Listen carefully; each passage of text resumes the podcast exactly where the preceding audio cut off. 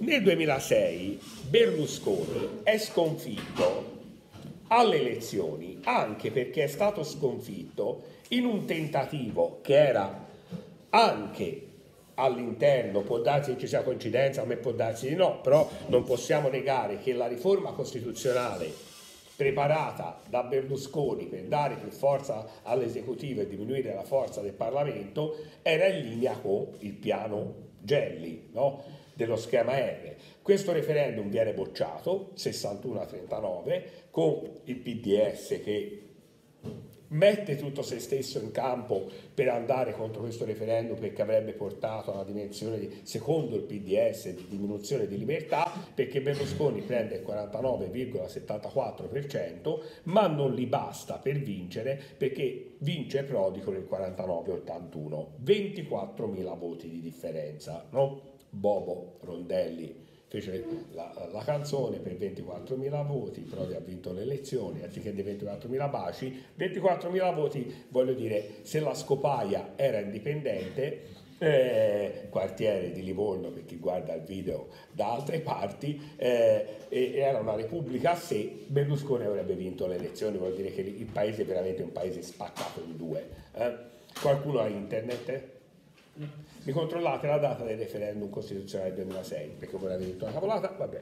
Eh, allora, eh, Berlusconi eh, 49,74, Prodi 49,81, l'Ulivo che si presenta tutto unito, anticipando un po' quello che poi sarà il PD nel 2008, ottiene il 31,2, Rifondazione il 6, l'IDV di Di Pietro il 2,30. Questo nella coalizione di centro-sinistra. Nella coalizione di centrodestra abbiamo eh, Forza Italia che prende il 23%, eh, Alleanza Nazionale che prende il 12%, l'UDC che prende, dimmi te la data, l'UDC... Eh? 5-26 giugno 2006. Allora ho detto una cavolata, ho detto una cavolata, infatti ci ho pensato mentre eh, lo dicevo e eh, rivedo subito. Ah, non ha fatto il miracolo, perché mi è venuto mentre parlavo, cioè Berlusconi nel 2006 ha perso le elezioni, poi dopo c'è stato il referendum che aveva indetto, quindi nessun miracolo, anzi un, un, segno di debolezza di Berlusconi, mi scuso. Eh, eh, quindi vediamo una situazione di un paese spaccato in due fra berlusconiani e anti-berlusconiani, Prodi che ha vinto le elezioni e si appresta a governare. Quella legislatura sarà anch'essa una legislatura breve, durerà soltanto due anni, 2006-2008.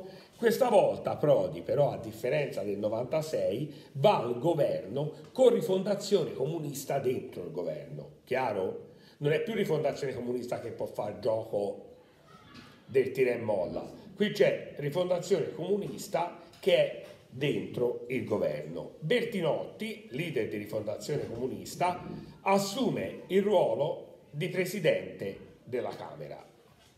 Bertinotti prende il ruolo di presidente della Camera e molti dicono che è un po' una, mm, un errore tattico di Bertinotti che fa carriera lui, però il partito rimane senza leader perché avendo una figura istituzionale come il ruolo di presidenza della Camera finisce eh, la dimensione di poter incidere davvero nell'azione governativa. Molti l'avrebbero preferito come ministro.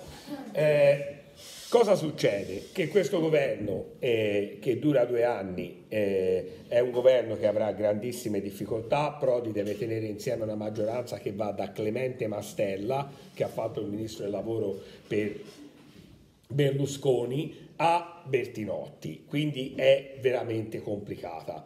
Eh, viene eletto come Presidente della Repubblica Giorgio Napolitano, nel 2006, subito dopo il risultato elettorale, ed è la prima volta che un ex, comunque, anche se poi eh, ben molto anacquato, ma comunque un ex esponente del Partito Comunista, sa, diventa capo di Stato. Eh, nel 98 D'Alema è diventato capo del governo, nel 2006 Napolitano capo di Stato. Le difficoltà di questo governo saranno difficoltà generate, cioè questo governo non si può nemmeno dire che governi bene o governi male, è veramente bloccato da le discussioni interne.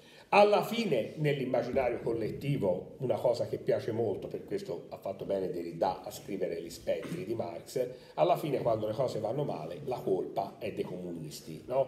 Come, cioè, eh, eh, noi avevamo il bubbo nero, mamma diceva occhio, se continui a fare gli spettri, a fare confusione, stanotte arriva il bubbo nero, quindi c'era questa cosa razzista perché poteva essere nero, poteva essere anche bianco, tant'è che quando mi presentarono mio zio che era di colore, io che non sono razzista, per una volta visto uno di colore, gli è arrivato il bubbo nero, mi a piangere, no? di, disperato. Cioè, e così come c'era prima il bubbo nero, ora c'è il bubbo rosso. La, la colpa è sempre dei comunisti, perché se voi andate a leggere, anche gli analisti dicono Bertinotti, rifondazione comunista, hanno creato molti problemi a Prodi portandolo a perdere la maggioranza. In realtà è vero che eh, Rifondazione Comunista molte volte ha avuto dissensi con Prodi, ma anche vero che Rifondazione Comunista ha votato, per esempio, per le missioni militari all'estero, che sono una cosa che il partito non voleva, la base del partito non voleva, pur di mantenere in vita questo governo. Poi si è speculato sul fatto che Turigliatto un esponente, un parlamentare di rifondazione abbia votato contro, ma non è stato un voto decisivo.